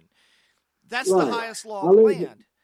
And that's that. I live in Tennessee, and you're over in North Carolina. My daughter's over in North Carolina, and you know Rachel's here right now, and she's like, "I can't believe you can go sit down in a restaurant and eat." Well, we couldn't do that until this week. But I mean, we've we haven't had near the lockdowns that you guys have. We we haven't had any curfews. We haven't had any um, uh, of the uh, you know police highway patrol stopping you at the border and asking you what business you have in a like they've done in some places. Right. So I mean, see, it's been irritating, but it hasn't been terrible. Well, it has here, um, at least here in Fayetteville, it hasn't been as bad as say Charlotte or. But you guys have a nine o'clock curfew. Well, yeah, we do, but I well, mean, and, you know, I appreciate my I appreciate my employer because they're a national company. They um, they issued everybody a letter, and I've had to carry a letter in my pocket since all this stuff started. Me too. That that that says I have, you know, I'm a essential worker and I have to be out so, you know, I can be out at any time of the day or night as long as I'm going back and forth to work. And I, I cannot imagine, you know, having to stop and show somebody that I'm on my way to work. But a lot of people have had to do that. Yes. And why? Why? It's not because of the federal government, it's because of the state and local governments. That's correct. So, you know, there's there's a lot of that stuff going on. Um, you know, other issues that I feel strongly about are, you know, ask me. I'm, you know, I'm, I got, I got a lot of opinions. But I know that you do, and uh, uh, that's what I. That's one of the reasons why I wanted to have you on was because I content would not be a problem yeah. in our dis, in our discussion, and uh, and with that being said, um, because I'm going to start winding it down because we've we've gone almost two hours, and I appreciate again I appreciate your time. Um, so I'm gonna I'm gonna one of the things I'm going to say is I hope that you will join me again, and hopefully we won't have the same technical issues we started to. Right. um, but we overcame it. Um, right. And uh, it's it it turned out to be a it's it's been really really wonderful. Uh, and so I, I'm, I'm hoping that maybe we can discuss some of these uh, other things at, at another time. Uh, if, sure. you, if you if you care to join me um, again, and uh, you're you're the uh, let's see one two three you're the fifth pastor that I've had as a guest. um, yeah. uh, and all been all have been wonderful. All have been great. I, I've I actually all all of my podcasts have, have really turned out really really well because I've I've got good guests. I've got great I got you know great discussions, and so I guess winding down with this, uh, I a couple of questions. Normally I have like a I have like a couple of categories that I like to to do. Um, one of them is I, I have a pet peeve of the episode. And so, uh, what is one of your pet peeves? It's, it's, this is not something that's necessarily, in the grand scheme of things, that big of a deal. It's not something that, you know, you're not to, you know, you're not to, this is not a hill that you necessarily want to die on, but something that just really gets under your skin that Maybe people do, maybe you do, maybe you know, but it's a pet peeve of yours that you you kind of what would be a pet peeve of yours? I know you have oh, many, but one in particular. Oh, employers that don't trust employees. Okay, explain that real quick. For example, you know, I'm a pastor, but I've also been a meat cutter off and on since I was 20 years old. Uh, there have been years and years that I didn't do it, but there's also been years that I did. I know more about the retail meat business than all of the people that work at my store. Uh-huh. Okay. Uh, there, there's three, well, there's five people in our department. Um, three of us have 30 plus years experience. So we're the three old guys. We know what we're doing. Right. We believe, you know, the old saying is, I forgot more about it than you'll ever know. Right. You know, between the three of us, we've forgotten more about the meat business than the other 90 people who work there even know. Our employer, the bosses, the the four people above us, they don't they don't give a rip about our knowledge or our skills or our experience. All they care about is did we check the box? Right. Right. Just make sure the boxes are checked. They don't give a rip about the quality of our work. They don't give a rip about the fact that we pride ourselves on doing a good job. All they want are the boxes checked so they can send their little computerized reports in to a server in Arizona and they can go home and drink a beer. They go weeks without coming into our department, ever saying anything to us, but they tie our hands and do not allow us to do our job and then fuss at us because the job's not done. And then when we explain to them why we were not able to do it, then they just get mad and go stomp off back to their office and try to find something that we did wrong. And if that's happening to me in one little old grocery store in one little old town, how many other people are going through the exact same thing at their job, you know, and having to deal with the same crud from their bosses who have never, you know, in my case, none of the people above me have ever picked up a knife, but they tell me how to run the business. And I can imagine it happens with it, it happens with mechanics. It probably happens with doctors. It happens with you know tech people. Oh, it happens um, with me. Let me tell you. It happens. your job. Are you still working for the same place you were working before? Yes, sir. I am. So it happens with you, and you know, I, that's my pet peeve of the day. Uh, employers that employers that don't trust their employees. I told I told my boss the other day. Our our department we had this time last year when I came to work for this company, we had seven people in our department doing thirty-five thousand dollars a week. So that's five thousand dollars per person. Right.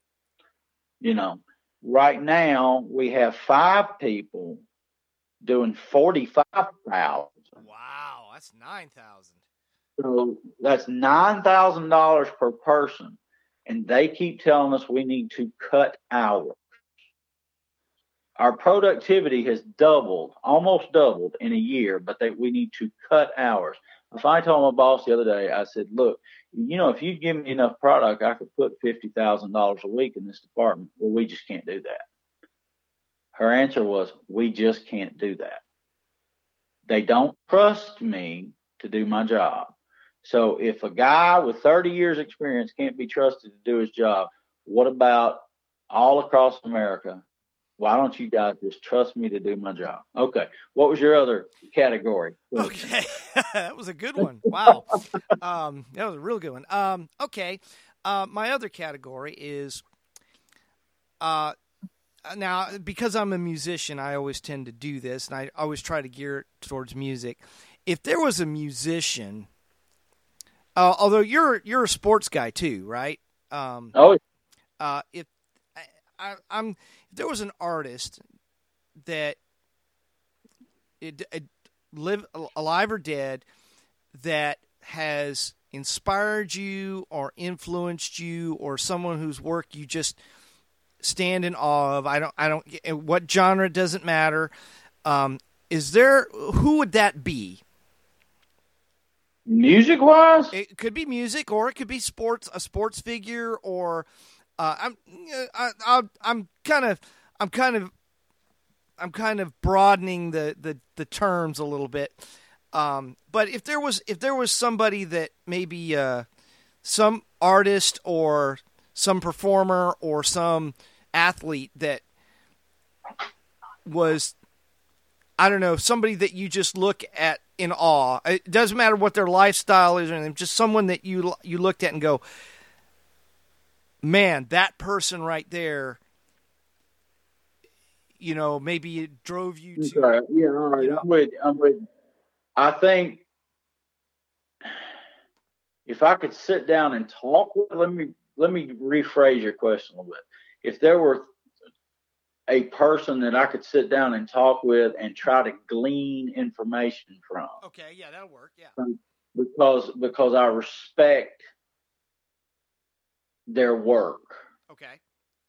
Um I would like to sit down with uh, Mike Krzyzewski and um, uh, I well I could say Dabo Swinney, but um, Nick Saban. If I could sit down with Nick Saban and Mike Krzyzewski and and and say to them, okay, gentlemen, how is it? Because ne- they're neither one of them are young. Right. I mean, Krzyzewski's 70 plus, Nick's 60 plus, or around 60. No, I think he's in his 60s.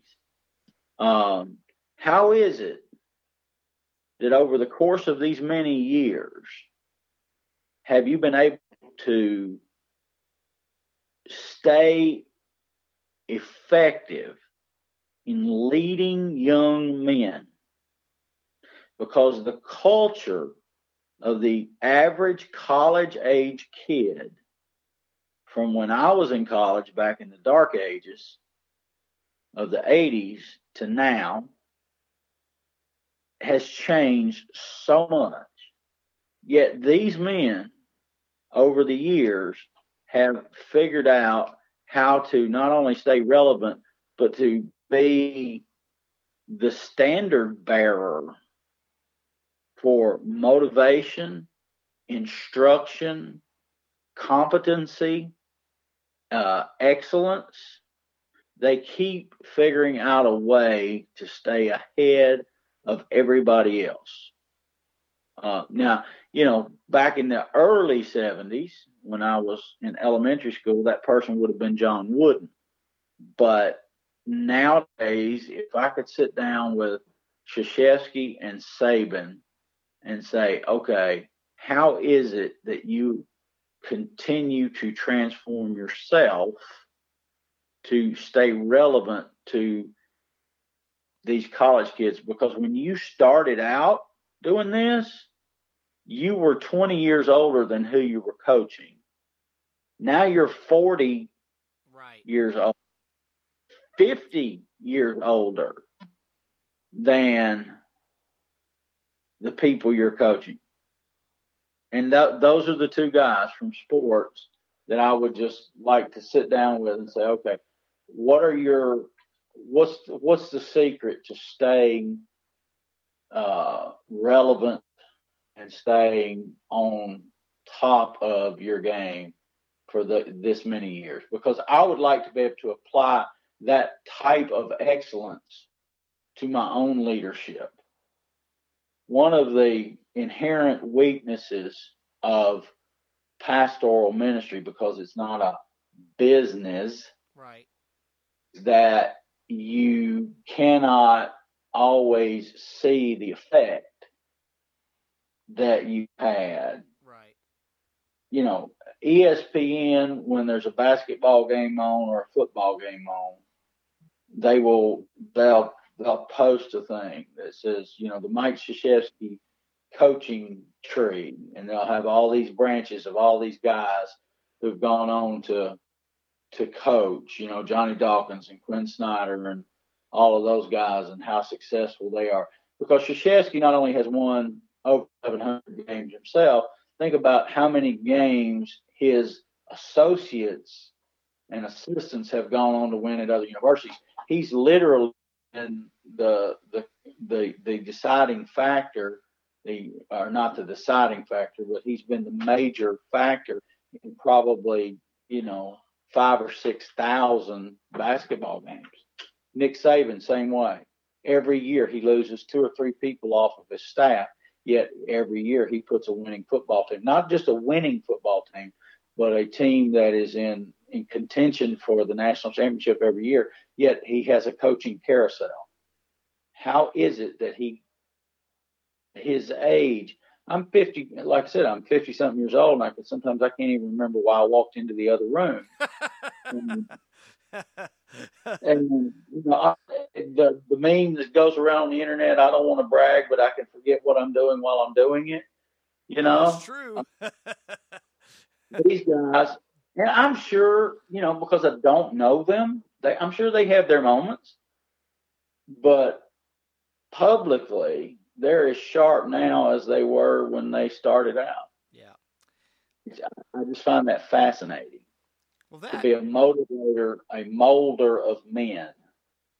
Well, that is a very, very good answer. And with that, I think that I'm going to. Uh, I think we're going to we're going to close this uh, this discussion for now. I Sounds good. I will hope that uh, I look forward to another opportunity where.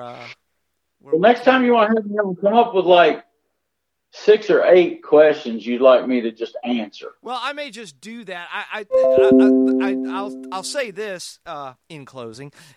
You know, that's a great pastoral thing. And in closing, and you know, you know, you're always like, oh, I guess he's about ready to wrap this up, and then 20 minutes later. um, but Yeah. uh, I, I, I try to make this more of a conversation than an interview because, like I, like I told you, I'm not a journalist. And number two, uh, and I, I, I, I pride myself in that because I'm not looking to uh, hit. I'm not a, I'm not a hit guy. I'm not I'm not I'm not bringing somebody in here because I want to try and corner them to expect them to answer questions about things that that you know and and we've you you and I've talked about this in the past. You know, we don't agree on everything. I don't really know too much where we, We don't, don't? but yeah, but you sure? I remember one time. I, uh, I'll say this. I remember one time we were having breakfast, and we were talking about uh, some sit, a particular situation that was going on with you, and um, uh, I said, "Well, you know, Pastor, you know, I don't always agree with you," and you're like, "And I don't care." and I was like, "And see, that's why I like you, because you know, I you remember that. you know, oh, That, yeah. would, that would have been a Zorba. That would have been a Zorba's breakfast. That was it was a Zorba's breakfast, um, and uh, but I re- I remember that because it was like, look, it, it it we were having a conversation. We were we were you know you were helping me more than I was helping you, but we were just Now you don't know that. you know well there were some situations where definitely I was on the receiving end of some good some some good instruction. But um, having said that, uh, uh, I will I will consider having a couple of things that we can uh, we can focus on a little bit more. And since I know you, I I, I know what buttons to push. uh, There you go. but anyway, um, I'd like to I'd like to thank uh, Pastor Mark Medley for joining me for these two hours uh, of his of his time and giving me a a real good giving us a real good discussion. And Pastor, I appreciate. It. I want you to stay on after I after I wrap up this recording here. Uh, I want you to stay on for just a minute longer because I want to say something to you. Um, but at any rate, um, I want to thank Pastor Mark Medley for joining us on uh, joining me on Thoughts from a Lawnmower with Will Rouser. And uh, if you had a, I'm going to give Pastor one final word. If there was one thing you had to say, give it to me in about 15 seconds. If there's one thing you'd like to say before we close out. No, I I'm not really sure I could whack eloquent and say, be true to God, be true to yourself, be true to the Word. There you, you go. There you go. That's all we. I think that, I think that would probably sum it up pretty good. Yep, that that would sum it up pretty good.